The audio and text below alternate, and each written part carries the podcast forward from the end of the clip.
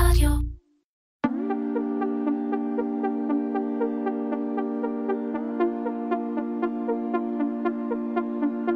אנחנו, אני מקבל פידבקים מדהימים מכל צוות המחירות, מלקוחות. אנשים היום אומרים לי, אנחנו לא זוכרים איך עבדנו קודם, כאילו מה עשינו קודם? כי היום בעצם זה מייעל כל כך גם בצד המסחרי וגם בצד של מידע. ממש עוד כמה דקות תדעו מי הבן אדם האופטימי הזה עם הפתיח המושלם לפרק הזה של קומרסיישן שיעסוק כולו ב-בי טו בי קומרס. אתם יודעים מה זה נכון, e-commerce בין עסקים, להבדיל מ-די טו סי ומ-בי טו סי ובטח מ-סי טו סי או פי טו פי. איפה היינו? אני מתחיל להישמע כמו תעד לעשות. Hey team, my coach, they're going to play hard for all four quarters, okay? Two halves. What's that? Two halves. Okay, halves.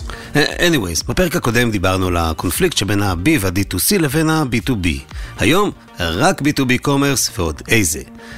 אז רגע לפני, הנה כמה הנחות יסוד על הדרך שבה עסקים עושים עסקים עם עסקים. אחת, רוב החברות הגדולות עובדות דרך מפיצים ומוכרות לחברות אחרות ללא מגע ישיר עם צרכני קצה. שתיים, רוב המחירות האלה הן הזמנות חוזרות לפריטים שכבר נמכרים, בדרך כלל אפילו ברוטינה קבועה. שלוש, רוב ההזמנות הן טלפוניות, או בוואטסאפ, או בפקס. תהליך ההזמנה הוא ממש לא חווייתי והוא מתועד באופן חלקי. וארבע, ההנחה האחרונה, מנהלי הלקוחות והמחירות עסוקים בניירת ובתפעול של המחירה, הרבה יותר מאשר במתן שירות ופיתוח קישורי מחירה או בכלל בלמכור. נשמע לא טוב, אה? בואו תשמעו כמה נתונים מעודדים ממה שקורה מעבר להם בארצות הברית, לפי מחקר שנעשה ממש בשנה האחרונה על ידי דיג'יטל שלוש מאות שישים קומרס. אז ככה, בארצות הברית חווים כמעט שמונה עשרה אחוז צמיחה במחירות של ה-בי טו בי קומרס למעל אחד נקודה שש טריליון דולר. עשרים וחמישה אחוז צמיחה במחירות ה-בי טו בי קומרס מהווים אה, חלקן של של... מעל שליש מהיצרניות בארצות הברית שכבר מוכרות בשיטה הזאת. מעל שליש מקניינים בשיטה הזאת של בי טו בי קומרס מוכנים, שימו לב, מוכנים וערוכים לקנייה של מעל חצי מיליון דולר בקנייה אחת. מעל מחצית מהמוכרים של ה-בי טו בי מתכננים השקעה משמעותית בפיתוח ערוץ הקומרס שלהם ב-בי טו בי קומרס בשנה הקרובה. ולסיום, בקטגוריות תחום האלקטרוניקה, תחום האלקטרוניקה מוביל במחירות בי טו בי קומרס בארצות הברית ובכל העולם, והערוץ הזה מהווה מתוכו כבר מעל שבעים וחמישה אחוזים. וגם שימו לב לזה, לפי מחקר אחר של לשכת המסחר בארצות הברית ממש מהשנה האחרונה, סדרי עדיפויות של חברות ה-בי טו בי הם כדלהלן.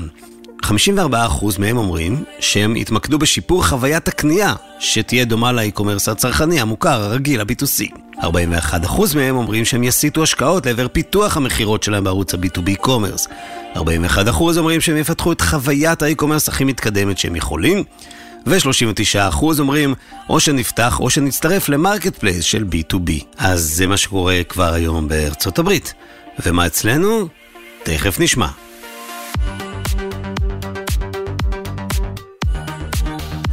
קומרסיישן. מדברים על אי-קומרס עם תימור גורדון. והפעם, עידן ה-בי טו בי קומרס כבר כאן. אז כמו תמיד אצלנו, אנחנו עוברים ללא עיכובים מיותרים ליהלומים אחד אחד. סורי, קצת נסחפתי, בכל זאת, אוהד של היהלומים מנתניה. אז הפלטפורמה משמשת ליהלומים מלוטשים. בהתחלה טיפלנו רק ביהלומים טבעיים. נכון להיום אנחנו גם מתעסקים ביהלומי, בעצם מאפשרים מסחר ביהלומי מעבדה, מגודלים. ובעצם היהלומים עצמם יש להם מאפיינים ייחודיים משל עצמם, זה לא כמו מוצר רגיל, זה בעצם ישות מיוחדת שגם זה בפני עצמו זה סיפור, אבל על קצה המזלג ניגע בזה, אז לכל יהלום יש משהו סביב ה-עשרים וארבעה פרמטרים שונים שעל פיהם נמדד היהלום, וכל שינוי דרגה או שינוי מידה בפרמטר מסוים משקיע, משפיע מאוד עד רמה של ארבעים עד חמישים אחוז במחיר של, במחיר של האבן. זהו הדר מוסקת, סי טי או ביוני דיימונדס, המרקט פלייס הראשון בעולם לתעשיית היהלומים המלוטשים. כן, יוני חברה ישראלית שמאפשרת על גבי הפלטפורמה שלה לחברות תכשיטים וקניינים אחרים לרכוש יהלומים מיצרנים וממלטשים. זו אולי המחשה הטובה ביותר למה זה בי טו בי מרקטפלייס בעולמות הקומרס. החזון הראשון היה בעצם לייצר איזושהי מערכת אי-קומרס, פלטפורמה שתשמש גם לקונים וגם למוכרים, איזושהי פלטפורמה ששחקנים מהשוק הזה, שהוא מתפרס בכל מיני מקומות ברחבי העולם, יוכלו לסמוך על הגורם שבאמצע. אלמנט הטראסט הוא בעצם מאוד משמעותי בשוק הזה. עסקאות גם היום נעשות באלמנט של לחיצת יד על, על מיליונים של דולרים, ואנשים היום בהיכרות אישית סומכים אחד על השני ומסוגלים להעביר אבן אחד מלשני על סמך לחיצת יד או על איזה צטלה, על איזה פתקית קטנה שהם רושמים את פרטי האבן, ומבחינתם זה שטר חוב. כדי להיות גורם באמצע ולתת בעצם את הביטחון לשני הצדדים, חייב לבוא פה שחקן מאוד משמעותי באמצע, ולכן למיזם הזה הצטרפה עוד שותפה, שהייתה אחת מה, מהראשונות גם להצטרף ולתת את הרוח הגבית, וזו מלכה עמית, שנותנת פה בעצם גם את הגב הלוגיסטי וגם חלק מההשקעה. מודל ההפעלה היה טיפה שונה בהתחלה, עבדנו על בסיס של יחסון סחורות אצלנו, להוות סוג של כמו מרלוג באמצע, ובעצם ממש להיות מסוגלים לדלבר את הסחורות באופן מיידי, בלי לחכות לטרנראון מהספקים. עם הזמן הבנו שהנושא הזה של להחזיק את הסחורות אצלנו הוא טיפה בעייתי לספקים עצמם, שזה בעצם מנטרל אותם מהיכולת לעבוד עצמאית על הסחורות שלהם, ועשינו התאמות במודל הזה, ובעצם היום אנחנו הגענו לנקודה שבה יש לנו שרשרת הספקה מלאה מהספקים אל לקוחות הקצה, בעצם עולם ה-בי טו בי. אנחנו לא עובדים עם לקוחות קצה קונסיומרס, אלא רק העולם העסקי. ואנחנו יודעים לתת את המענה הזה הלוך וחזור מהספקים עד לדלת הלקוח וחזרה במידה והאבן לא נמכרת. ולמי שחושב לעצמו, אה, בטח עוד סטארט-אפ קטן בתחילת הדרך, תקשיבו לזה. כמיליון או מיליון פלוס אבנים זמינות אונליין. המספר הזה כל הזמן משתנה והוא בכיוון עלייה, כי יש ספקים חדשים שנכנסים, אבל זה, זה סביבות כרגע. המספר הזה בערך, מבחינת ערך דולרי, מייצג סביב ה-שלוש נקודה שתיים עד שלוש נקודה חמש מיליארד דולר, שמהווה בעצם יותר מ-חמישים אחוז מכמות היהלומים שמסתובבת בשוק בכל רגע נתון. מיליון דיימונדס. אם זה לא היה כל כך מרשים, יכולתי לחשוב שאולי זה שיר חדש של נועה קירל. מי הם הלקוחות של כל הטוב הזה? הלקוחות שלנו הם הולסיילרים, ריטיילרים, יהלומנים קטנים, בינוניים, בעצם כל שחקן שהוא בשוק הזה, גם יצרנים עצמם, ספקים, הם לעתים קונים סחורות מיצרנים אחרים, ובעצם מגלגלים ידיים, הם עושים על זה מרווחים, הם עושים על זה, זה תלוי בהזמנות מסוימות שיש להם, אם הם צריכים לספק איזושהי כמות מסוימת ללקוח מאוד היי-אנד כזה שדורש סחורות ממפרט מסוים. אוקיי, הבנו שזה תהליך מאוד מורכב, זה בטח לוקח שנים לספק יעלום, סליחה, אבן שהוזמנה, לא? אבל ניקח, ניקח את הסצנריו האופטימלי, שזה לקוח שאנחנו כבר עובדים איתו, ואנחנו מכירים, ואין בעיה של אימות התשלום וכל הדברים האלה. אז למעשה מהרגע שהוא מזמין את האבן בממו, בין שלושה לחמישה ימי העבודה, והאבן אצלו בחנות. זה כל כך מגניב. מעניין מה עשו לפני שהיה יוני דיימונדס. אז יהלומים פשוט היו נוסעים ברחבי העולם, מדלגים בין בורסות, בוחרים את היהלומים שלהם, לשאת את היהלומים איתם במטוס אסור, ענייני מכס ו- וכאלה. אז בעצם מפקידים את זה באחת מחברות השילוח, מלכה עמית לצורך העניין. הם בנפרד תשים חזרה לארץ או לבורסה אחרת, היהלומים עושים את הדרך בנפרד אל הבורסה הקרובה אליהם, או לאן שהם בוחרים לשלח את האבנים, וככה הם ממשיכים את המעגל, בין אם היהלומים האלה הולכים למחירה הלאה, לעוד גורם, או למטרות שיבוץ ותכשיטנות וכו'. וכמו בכל סרט אי-קומרס טוב, שכולנו חיים בו, או אוכלים אותו, שאלת הפלטפורמה עולה ועולה ועולה. אז כשהתחלנו את הפרויקט, באמת אחד הדברים שעשינו, הרי יש תמיד את המתודולוגיה הזו שאומרת reuse before buy, before develop, אז ריוז לא היה לנו, כי בעצם לא הייתה לנו איזושהי פלטפורמה, התחלנו למעשה מאפס, ואמרנו, קיימות כל כך הרבה פלטפורמות למסחר, בי טו בי ומרקט פלייסים בשוק, חלקן אופן סורס, חלקן מוצרים כבדים ויקרים, יש את Salesforce ויש את אפילו פלטפורמות כמו Shopify שמשמשות כסאס, ואת Magento ועוד רבים וטובים עם שמות באמת שיש דברים מוכחים מאחוריהם, ובחנו חלק מהמוצרים, ולמעשה הגענו לאיזושהי מסקנה, שבדיעבד על סמך התנסויות עם לקוחות שלנו, הסתבר שההחלטה הייתה נכונה. ההחלטה הייתה ללכת ולפתח את הפלטפורמה שלנו מאפס. השיקולים שעמדו מאחורי הדבר הזה בעצם, זה א', כפי שציינת, רמת הסיבוכיות של המוצר עצמו, זה לא דומה כמעט לשום מוצר אחר שקיים בשוק. דבר שני זה נושא ניהול המלאי. דבר שלישי זה אופי העסקאות. צריך לזכור שגם העסקאות פה הן עסקאות מיוחדות, ויש לא רק הנושא, הזכרתי את נושא הממו, ההשאלה, הקונסיימנט, יש את, את הרכישה בפועל, ויש עוד אפשרות של בידינג, זאת אומרת שאם עכשיו אני רוצה, אני רואה אבן שמעניינת אותי, ואני רוצה להציע עליה, גם זו אפשרות, ואז יש התמחרות, הלוך ושוב, בין הקונה לספק. עד שהם מגיעים לאיזושהי הסכמה. עכשיו, פלטפורמות רגילות, out of the box, בלי התאמות, לא תומכות באופי הזה של העבודה. הצמיחה המואצת מביאה איתה גם, כמובן, תחרות רצינית בין הפלטפורמות שמתחרות ביניהן על מי יותר מתאימה לסוג הזה של האי-קומרס. לצד הענקיות המוכרות כמו Shopify Enterprise, Big Commerce, Adobe Commerce, Salesforce בי טו בי, סאפ וכמובן אורקל, נוצצות כמה פלטפורמות מעניינות וייעודיות, כלומר, לא כאלה שעשו התאמה מהתשתית הקיימת.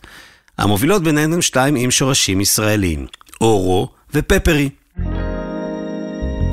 שווה לדבר רגע על המערכות ועל הצורך בארכיטקטורה מתאימה, כי זה ממש לא copy-paste ממה שכולנו מכירים מהאי-קומרס הרגיל. אז תכירו את תימור. כן, אני יודע, אבל הוא, הוא בטט והוא גם קצת הרבה יותר חכם, כמו שתשמעו.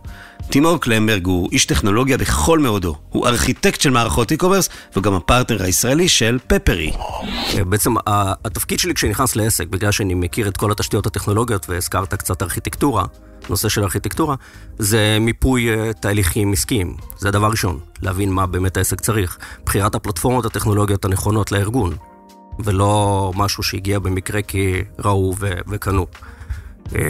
אפיון חיבורים ולוגיקה של המערכות השונות, הרבה פעמים הכשלים הם בכלל בלוגיקה של האינטגרציות, הדברים לא מגיעים בזמן, לא מגיעים מדויק, וזה מאוד יכול לפגוע בערכים עסקיים שהזכרתי אותם קודם.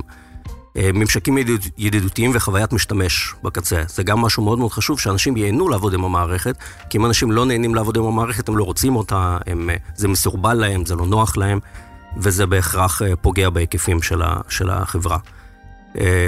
אני מביא בעצם זווית ראייה שמחברת את הטכנולוגיה לתהליך העסקי ולחוויית המשתמש. אז מה באמת צריך לקחת בחשבון במיוחד כשהולכים למהלך של הקמת בי טו בי commerce? מחירונים, הנחות, מדיניות ברורה, מדיניות עסקית מאוד מאוד ברורה של איך עובדים עם הלקוח. זה החלק הראשון. חלק השני מקורו בדיג'יטל טרנספורמיישן עצמו. איך שומרים את הדאטה? האם יש תמונות איכותיות? האם בכלל יש היסטוריה מסודרת? האם מערכת אי אר פי שלהם טובה ותומכת בכל התהליכים? מנהלים את כל התהליכים? יש לפעמים ארגונים שאני נכנס שאין להם שום היסטוריה, יש להם רק חשבוניות. הם בכלל מנהלים את זה במערכות חיצוניות, הם לא יודעים להביא, להביא את הדאטה הזה. ו- ואני מגיע למצב שאין לי כלום, שמתחילים לבנות הכל מאפס. בחזרה להדר מיוני. ההחלטה שלו הייתה לפתח ולרוץ קדימה ללקוחות, כן, האלה מהנייר והעט והפקסים. אבל היה צריך, איך אומרים מבלי להישמע מתנשא, לחנך את השוק? אנחנו לא אוהבים להשתמש במונח חינוך השוק, כי השוק הזה יודע טוב מאוד את העבודה שלו. זה עניין של לשנות את ההרגלים של המסחר, שנחשבו ישנים ועתיקים של המסחר בלחיצת יד ועסקאות על צטלק, על פתקית. אנחנו בעצם רוצים להרגיל אותם יותר ויותר למסחר אונליין. כדי לעשות את זה, לא מספיק רק ה-trust factor, אנחנו צריכים גם high transparency. ה-transparency הזה שאנחנו מדברים עליו זה בעצם חשיפת כל מאפייני האבנים, כל ה-עשרים וארבע פלוס, יש פלוס כי זה לא נמדד רק באלמנטים פיזיים, גמולוגיים של האבן, זה נמדד גם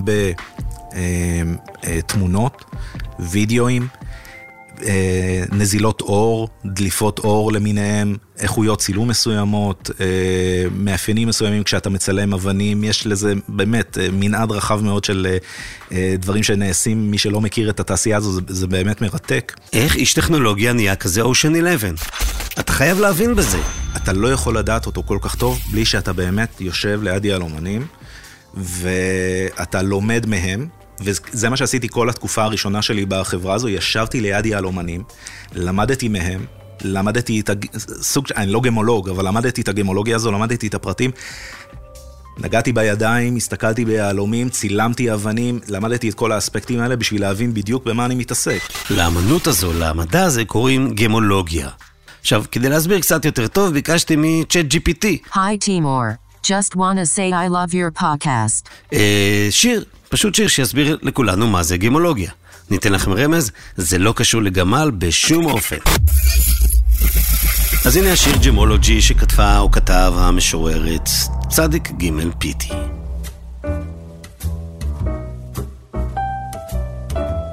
From cut to color, clarity to size.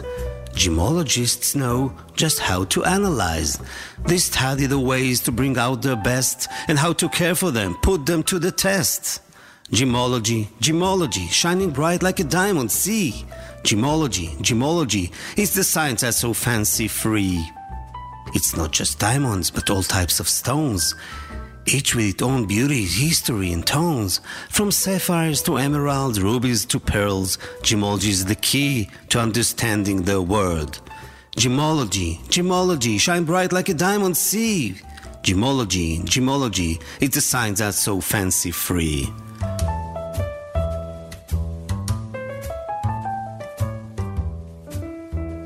אז זה היה שיר קטן שכתבה צ'אט ג'י פי טי להסביר מה זה גמולוגיה. שם מעניין מי מקבל מהפלטפורמה של יוני ערך גדול יותר, האם אלה היצרנים או דווקא הקניינים.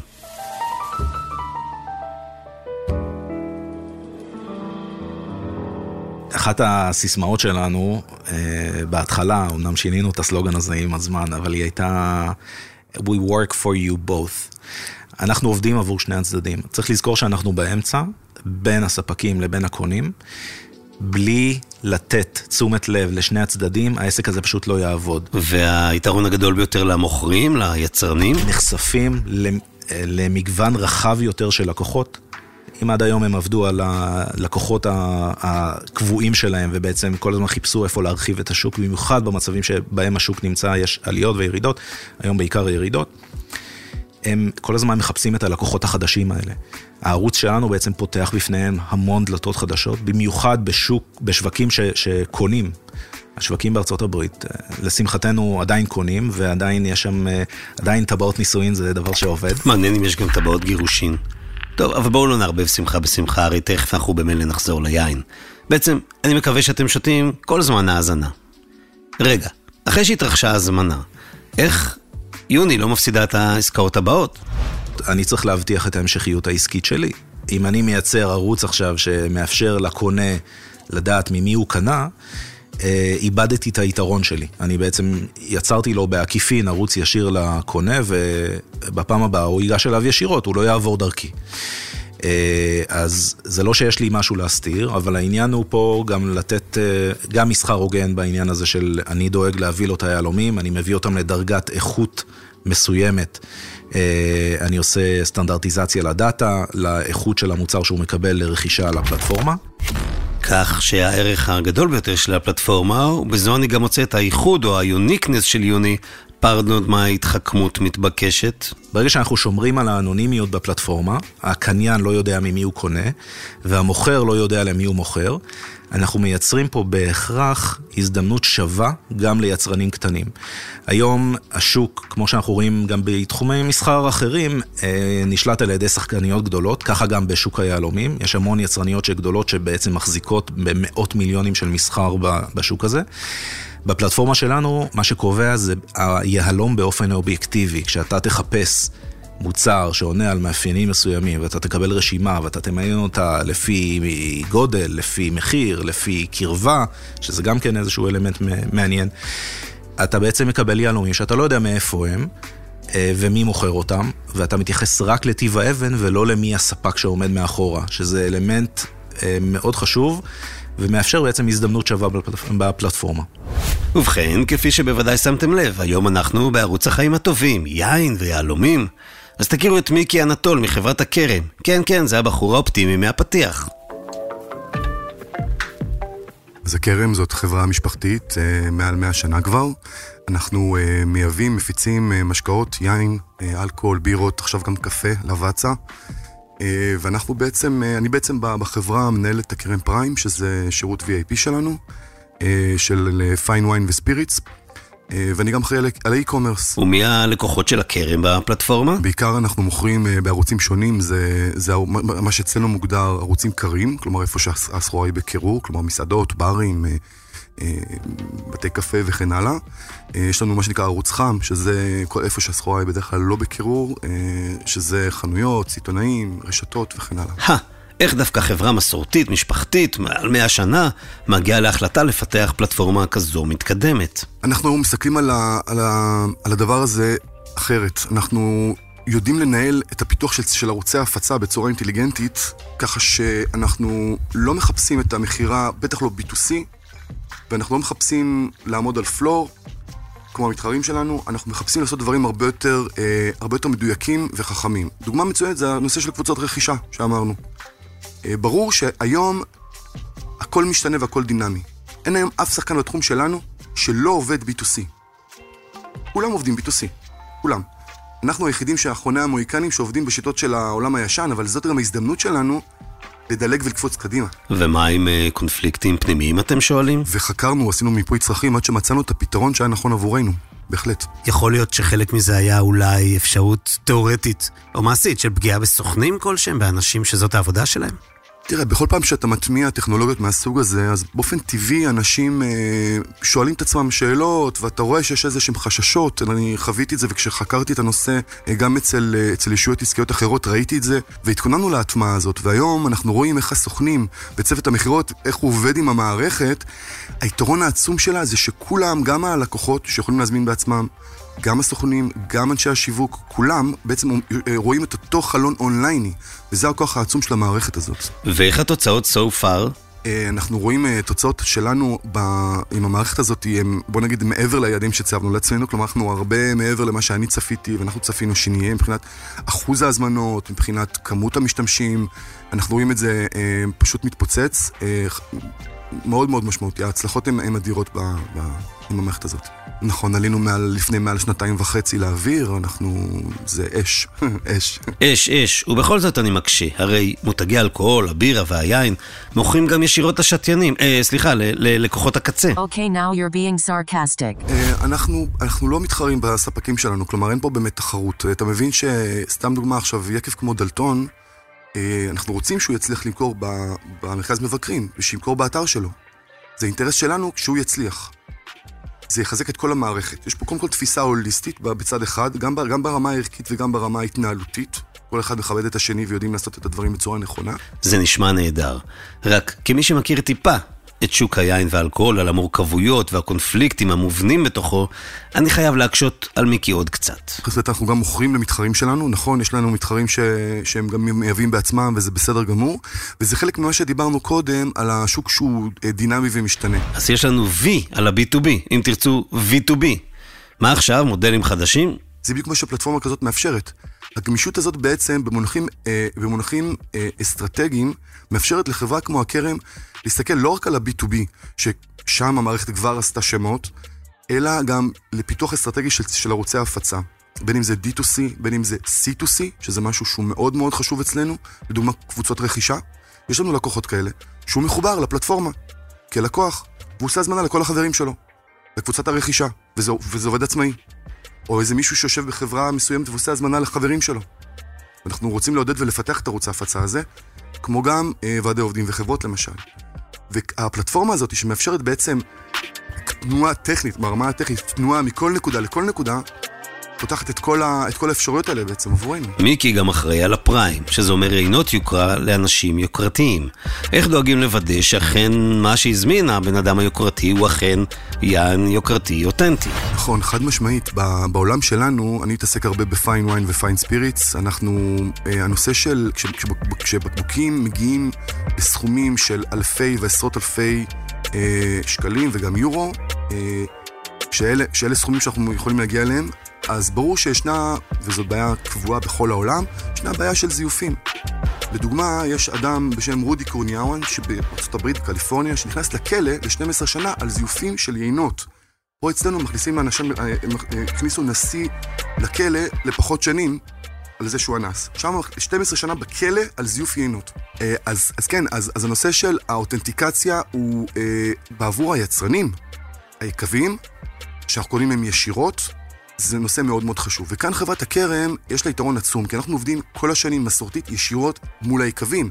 זאת אומרת שכל אחד שקונה מאיתנו יודע שהוא יכול להיות בטוח, אבל זה לא נגמר בזה. כי היום היצרנים רוצים גם כן לראות אה, שלסגור את המעגל, להבין לאן הבקבוק, כל בקבוק הגיע בסוף. אה, וזה חלק מהעניין, הם גם רוצים לדעת ולשלוט כדי להכיר את הלקוחות שלהם, כדי להכיר מה הם, גם ברמה השיווקית, לדעת, לקבל פידבקים, אבל קודם כל כדי לסגור את המעגל. יקבים מפורסמים בבורדו, בבורגוניה, במקומות אחרים, יש להם פלטפורמות, לכל יצרן יש שיטות אחרות לאותנטיקציה של בקבוקים, כלומר, לקוח קצה יכול להיכנס לאתר המקורי של איזשהו שטו בבורדו, ולוודא שבקבוק שלו אותנטי. הוא קנה מאיזשהו סוחר בהונג קונג וכן הלאה. אצלנו, אנחנו סוגרים את המעגל באמצעות הטכנולוגיות האלה הרבה יותר מהר, הרבה יותר סגור, וזה יתרון עצום. והנה שאלת השאלות. לא, לא, זו עם התשובה ארבעים ושתיים, אלא מה עושים עם הדאטה? בעצם זה שאנחנו מחזיקים מעל חמישים אחוז, אנחנו בעצם מסוגלים לבוא ולייצג סטטיסטית את מה שקורה בשוק היהלומי, מבחינת מחירים, מבחינת כמויות, מבחינת תנועות מלאי, בשביל לסבר את האוזן. הספקים שמעבירים אלינו דאטה, מעבירים אלינו דאטה כמעט ברמה של אונליין, כמעט ריל טיים. כמות העדכונים שאנחנו מקבלים ביום הינה סביב חמש מאות אלף עדכונים בערך ביום של עדכוני זמינות ומחירים ודברים שכאלה. משהו סביב ארבעים אלף אבנים ביום נכנסות לפלטפורמה, סביב, פחות או יותר כמויות, זה משתנה. ובאותה כמות פחות או יותר בין שלושים או בין עשרים וחמש ל-ארבעים אלף אבנים ביום יורדות מהפלטפורמה. זאת אומרת, הכמויות בשוק, יש איזשהו קצב גידול, אנחנו רואים, זה תלוי גם בתקופה בעונתיות בשנה, אבל בעצם אנחנו יודעים ככה ממש לנטר איזה סחורות זזות בשוק, אנחנו יודעים לבוא ולהגיד ממוצעים של מחירים, טרנדים, היצע, ביקוש, דברים שכאלה. ובעצם זה הוסיף לנו את הפן השלישי לפלטפורמת, לאקוסיסטם בעצם שפיתחנו, שזה בעצם מוצרי דאטה. בשביל לבוא גם לתכנן את הייצור לשוק, לבוא ולהיות מסוגלים לראות טרנדים של סחורות מסוימות, וככה להחליט האם רוצים להתמקד בפלח כזה או אחר. ומצד שני, מהצד של הקניינים, לבצע רכישה מושכלת, לדעת שהאבנים שהם קונים הם במחיר שמתאים לפלח השוק, וכמובן יש לזה המון המון המון עיבודים וסטטיסטיקות שאנחנו מבצעים, שכדי למנוע כל מיני אאוטליירים, כל מיני אבנים שמתומחרות לא נכון, ויש המון אלגוריתמים שאנחנו מריצים, יש לנו צוות שלם שכל תפקידו זה דאטה, דאטה אינג'ינירינג ופיתוח מודלים. אוקיי, אז עלה לי רעיון, למה לא לפתח את המערכת הזאת בתור פרודקט? זאת אומרת, להפוך אותו למוצר שהוא מעבר לצרכים של יוני. תאמינו לי שזה מדהים, אני ראיתי בעיניים איך זה עובד, ואני לא יעלומן ובטח שלא גמולוג. אז כן, יש לנו ברודמאפ לטווח הארוך שלנו, יש לנו כן עניין להיכנס לתחום הלקשרי בכלל. יש כן כוונה כזו, אבל אנחנו בעצם עוד לא מיצינו את עולם היהלומים עד תום, אנחנו פה צריכים להגיע למקסום של האופרציה ושל הפעילות ומה שאנחנו עושים כדי ל... להגיע לנקודה טובה שבה אנחנו יכולים להגיד, אוקיי, סגרנו את הפרודקט הזה, עכשיו אנחנו פותחים ליין נוסף. כל האירוע המורכב הזה שמיקי והדר מתארים כאן, דורש המון עבודת תכנון נקיפה ומדויקת, בירידה להמון תחומים ומגוון פרטים עצום. אז זה בין היתר מה שאנחנו מתמחים בו ב-E Y. תכירו את רונן גופר רומנו, איש נחמד במיוחד וגם ראש תחום קונסומר טכנולוגי בחטיבת הייעוץ של אי וואי. אז אני בעצם מרכז את פעילות הקסטומר טכנולוגי בקבוצת הייעוץ של אי וואי. אנחנו עוזרים לארגונים לעשות טרנספורמציה, טרנספורמציות עסקיות, דיגיטליות באמצעות טכנולוגיות. זה יכול להיות סי אר אם, מרקטינג אוטומיישן, אי-קומרס או צ'טבוט או כל כלי אחר שיכול בעצם לעזור לארגון לעשות את הקפיצה. לגבי הפעילות של ה-בי טו בי commerce, הוא מאוד מגוון. אנחנו מלווים ארגונים משלב האסטרטגיה, זה יכול להיות מחקר על עולם האי-קום באותו שוק, מה שנקרא Future of Commerce, מיפוי תהליכים בתוך הארגון, Order to Cash שקיימים היום, ממפים את הכאבים שלהם, את ההזדמנויות שלהם, מייצרים להם clickable prototype או איזשהו דמו, ככה לתת להם תחושה בעצם על מה מדובר, ומלווים אותם בבחירת הפלטפורמה הנכונה עבורם, ליווי בתהליך היישום, טיוב דאטה כמובן לפני העלייה לאוויר. ומה הן בעצם השאלות הראשונות בתהליך התכנון והייעוץ? אז קודם כל מה הם רוצים לפתור או לשפר, אוקיי? בזה שהם מטמיעים מערכת. חשוב להבין את זה, מה הכיוונים שהם הולכים אליהם. איזה פיצ'רים חשוב שיהיה להם בפלטפורמה, אוקיי? מה הערך המוסף שיהיו ללקוחות מהטמעת פלטפורמת e-commerce? חשוב לזקק את זה, כי ה-what's in it for me של הלקוחות ב-בי טו בי הוא יכול להיות שונה. חברה שמטמיעה מערכת e-commerce בי טו בי צריכה להבין שהלקוחות שלהם הם גם ארגונים, אוקיי? מה שמצריך שינוי והסתגלות גם מהם. התקלתי במקרים בהם ספקים או הלקוחות שלהם לא ססו להשתמש במערכת, כי מבחינתם שליחת אימייל או הרמת טלפון זה, זה good enough, ובוא עכשיו תנסה אה, לשכנע אותם או להסביר להם מה what's in it for me, אז זה אה, מאוד חשוב. גם אה, מה, המחסונים, מה המחסומים של אותה חברה, אוקיי? לכניסה לאי-קומרס. אה, יש לפעמים התנגדות פנים ארגונית של אנשי מחירות, שמפחדים שיזיזו להם את הגבינה, תשדית דאטה שלא מטויבת ועד עכשיו זה לא ממש הפריע, אבל עכשיו זה בעצם דורש איזושהי קפיצת מדרגה. איזה דאטה הם צריכים, איפה ינו על הדאטה שלהם. ומה הייחודיות של פרויקטי בי טו בי commerce? אז בדרך כלל בכל מה שקשור ל-בי טו בי commerce, ארגונים נמצאים חמש, עשר שנים מאחור בהיבט של מיומנויות עובדים, הקניית ידע בעולמות האי-קומרס לבעלי ה... מי שמנהל את הפעילות הזאת בעצם, צריך לייחס חשיבות מאוד גדולה לנושא של ניהול השינוי, ה-Change Management. כי בעולם ה-בי טו בי, דיברתי על זה לפני זה, הלקוחות הם, הם סוג של שותף, אז צריך לרתום אותם לתוך התהליך, להסביר להם מה, מה היתרונות בעצם של כניסה לתוך המערכת, לתוך פלטפורמה כזאת. גם את אנשי המחירות בתוך הארגון צריך לרתום לתוך התהליך, כי בעצם התפקיד שלהם קצת משנה כיוון, אוקיי? ו- ואנחנו בעצם מציגים להם לאיזה כיוונים אנשי המחירות בעצם צריכים להסתכל קדימה ו- ולפתח את התפקידים שלהם. רכישות בדרך כלל, הם בדרך כלל בכמויות בסדר גודל אחר, אוקיי? ולכן גם טעויות שיכולות לקרות ב-בי טו בי commerce הן בעלות משמעות הרבה יותר גדולה מאשר בעולם ה-בי טו סי. ואם אני משווה את זה לעולם ה-די טו סי, אז בעצם זו שאלה של who owns the customer, אוקיי? כי אצל ארגוני ה-בי טו בי, השליטה שלך כיצרן על הלקוח היא קטנה. אתה בעצם נסמך על, על מתווך שישווק את המוצר וימכור אותו, כשבפועל יוצא שגם הדאטה של הלקוח כמעט ולא קיימת אצלך, וקיימת אצל היצרן. אז ה-די טו סי נותן מן הסתם יותר שליטה גם על התקשורת עם הלקוח, על השיווק והמידע שנאגר עליו. ולכן יש, דרך אגב, אצלנו לא מעט ארגונים שהם רוצים לבחון או לשקול מעבר מ-בי טו בי ל-די טו סי, ופה חשוב לתכנן ולארגן, עוד פעם, את, את ניהול הדאטה, איזה מידע חשוב להם להתחיל לאגור על הלקוחות, איך לעשות את זה, מבלי לפגוע בשותפים ה... הרגילים שלהם בעצם, החנויות, המפיצים וכו'. כלומר, ה-בי טו בי יותר מורכב? זו שאלה, שאלה מצוינת. אני חושב שהמורכבות היא יותר, יותר גדולה, כי, כי צריך, כי, כי יש, כמו שאמרתי, דברים שלא קיימים ב-בי טו סי, שקיימים ב-בי טו בי, שחייבים לשים אליו לב. זה בעיקר הנושא של, של השותפים, אוקיי? איך לרתום אותם שכן ירצו להטמיע מערכת כזאת. היו גם אצלי ארגונים בעולמות ה-בי טו בי, שכבר ללקוחות שלהם, אוקיי, ל-B, כבר היה איזשהו סוג של אינטגרציה. זאת אומרת, אני פותח הזמנה אצלי ב-E R P שלי, וזה כבר עובר, מתממשק ל-E R P של, של הספק שלי, ו- וצריך לראות איך אנחנו בעצם מצד אחד מפרקים להם את כל המחסומים האלה, ומצד שני, לתת להם את הערך המוסף כדי לרתום אותם פנימה. כי בעולמות ה-בי טו סי זה כבר given, אנחנו כולנו יודעים כ-consumers, שלרכוש מוצר באי-קומר זה פשוט, זה נוח, זה קל, זה מוריד ממני הסל, וב-בי טו בי זה איזושהי מדרגה שצריך לעשות. אז כל נושא ניהול השינוי, גם מול הארגונים וגם פנימית בתוך הארגון, זה משהו שצריך לשים אליו לב. הדר מיוני דיימונס דיבר על החשיבות הקריטית של עבודת הדאטה. רונן משווה ומוסיף.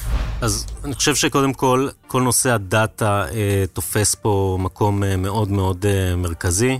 אה, וזה, אנחנו כבר רואים את זה שזה קורה ב-בי טו סי, וזה גם אה, מתחיל לקרות ב-בי טו בי, שבעצם דאטה ואנליטיקס אה, יעזרו גם לארגונים לקבל יותר תובנות אה, על התנהגות הלקוחות שלהם, לא משנה אם זה, אנחנו מדברים כרגע על ביזנס, כן, אבל עדיין על ההתנהגות שלהם והעדפות שלהם, ולהתאים להם את חוויית הקנייה באופן יותר פרסונלי. ובנושא הדאטה, אם כבר אנחנו מדברים, אז פה גם חשוב להבין שבעצם את הדאטה הזה, את הדאטה הזאת בעצם הם יכולים גם לשקף את זה לבי שלהם. Okay? וברגע שאתה תספק ללקוח שלך ניתוחים ותוצאות על, עליך כעסק, אז בעצם אתה מחזק את הקשר שלך עם, עם אותם דיסטריביוטרס, חנויות, לא משנה כרגע מי. ומה הן ההזדמנויות הנוספות שאתה מזהה ב-בי טו בי? קשור, אבל זה שימוש בטכנולוגיות חכמות. איי איי, Machine Learning, שבעצם גם יעזרו לייצר את אותם תובנות, אבל גם יעזרו לייצר יותר אוטומציות ותהליכים פשוטים יותר, גם בבק-אנד, בבק-אופיס, אז בעצם ישפר את, ויזרז את כל תהליך גם הרכישה וגם ההספקה. פעם היה קשה למכור. אני זוכר נפנופי ידיים של עזוב, אנחנו עתיקים יש דברים כאלה. זה חלק מהחוויה שלך גם היום? היום אתה, בהרבה מקרים אתה גם לא צריך לבוא לארגונים בי טו בי ולהסביר להם מה, מה היתרון במערכת e-commerce. כי הם, הם גם משתמשים, אוקיי? הם קונים בגדים, הם קונים מוצרי חשמל, הם קונים כל דבר ב-e-commerce ו... ואני חושב שזה איפשהו מוטבע אצל כולנו כאנשים, בעצם הערוץ הזה. ולכן אני חושב ש... וזה לא משנה כרגע ב-בי טו בי אם אתה מוכר או הקונה, אבל אצל כולם יש את הדפוס הזה, הכמעט אוטומטי, שכבר צריך להתחיל ולמכור ב-בי טו בי. אז אין ספק ש... שזה אצל כולם זה קיים. בנוסף לזה, אתה יודע, אנשים משתמשים באפליקציות שונות וכו', ואז הם גם... גם אם יש להם בי טו בי, הם רגע אומרים, רגע, למה את הפיצ'ר הזה אין אצלי, ואני רוצה רגע להרחיב את הפונקציונליות אצלי בפיצ'ר, אצל הלקוחות בי טו בי, ובעצם מוסיפים עוד ועוד ליירים של פונקציונליות שכבר קיימת ב-בי טו סי. אוקיי, כל מי שמתכנן עכשיו, או בקרוב להקים פלטפורמה של בי טו בי קומרס, נא לשלוף עטים ועפרונות. קבלו כמה טיפים של האלופים המצולקים שכבר עשו את זה. להבין את אופי המוצר שאנחנו עובדים עליו. מה המאפיינים שלו, מה מיוחד בו יחסית למוצרים אחרים. צריך להבין את סביבת העבודה. במקרה שלנו, אנחנו דיברנו על פלטפורמה שהיא מולטי-ונדור, מולטי-קליינט, ואנחנו באמצע. זה לא שאנחנו מהווים את המוכר שבעצם מספק את המוצר, אלא אנחנו מאגדים מאחורינו, תחשוב על זה כמו סוג של אמזון של שוק היהלומים. יש המון המון ספקים מצד אחד, המון קניינים מצד שני, זה עוד אלמנטים שצריך לחשוב, מה המודל ההפעלה בעצם של הפלטפורמה. והאלמנט השלישי החשוב, זה בעצם להבין את נפש הצרכן, מה הוא מחפש לראות, מה יגרום לו לתהליך של קנייה, איזה כלים צריך לתת לו שתומכי קנייה או תומכי מחירה, אם זה לעולם בעצם של, שהוא רוצה למכור אליו, וגם זה אנחנו, יש לנו פתרונות שאנחנו מספקים לאותם ריטיילרים כדי לעזור להם להאיץ את חוויית הקנייה ולסגור עסקאות, כמו כלי ויזואליזציה, augmented reality, שמאפשרים לדמות יעלומים בחנות ודברים שכאלה. אז בעצם זה לחשוב על כל המנעד, ואיך אנחנו מייצרים חוויה שהיא מקצה לקצה עובדת. הדבר הראשון שאני חושב שהמלצה למי שרוצה להפתח ולהטמיע כזה פתרון, שצריך להביא בחשבון שלא יעשו לך את זה. אתה צריך לעשות הרבה מאוד בעצמך, והמפתח הוא גם אה, שיהיה לך דאטה נקייה. דאטה נקייה בהרבה מאוד ארגונים זה לא מובן מאליו.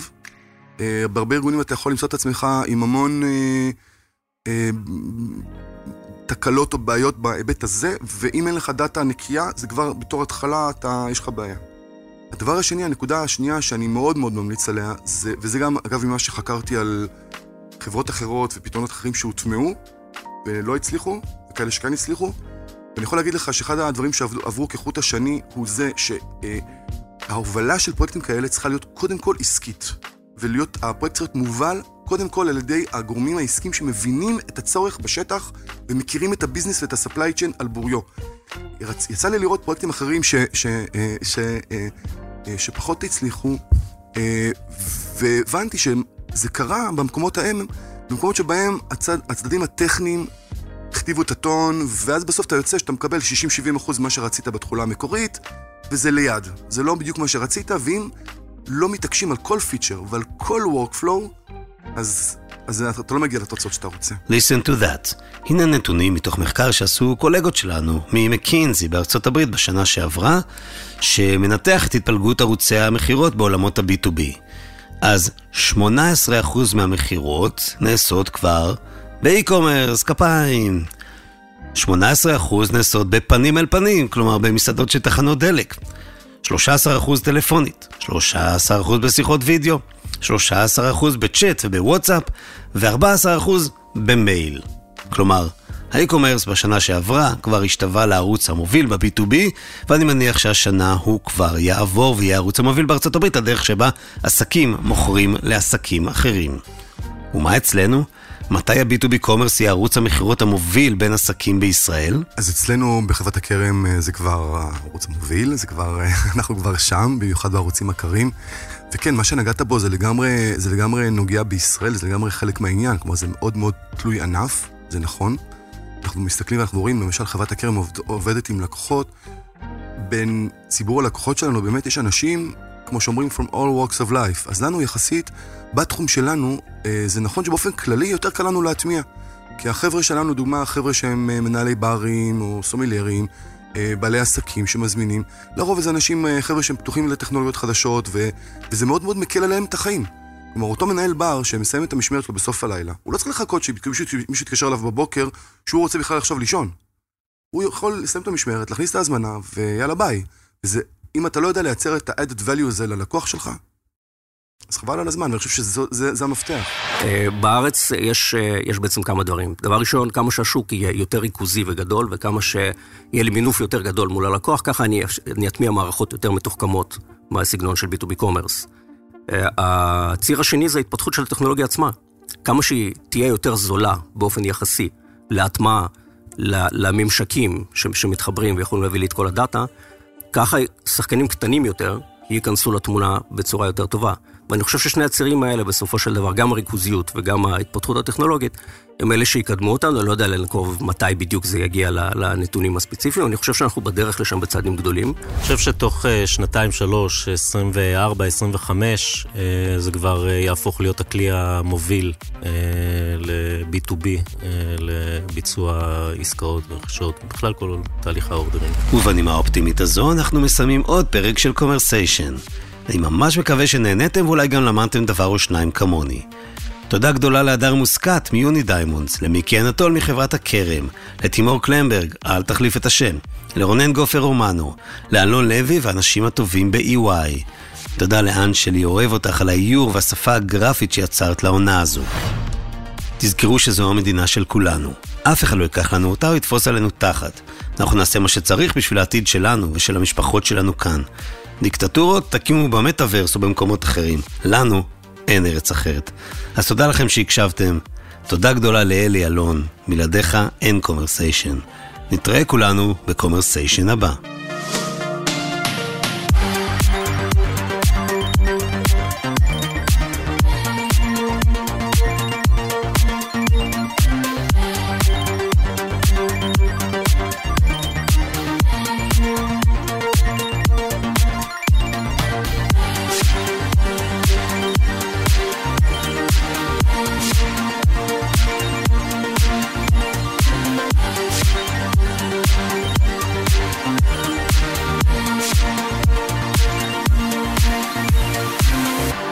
קומרסיישן עם תימור גורדון.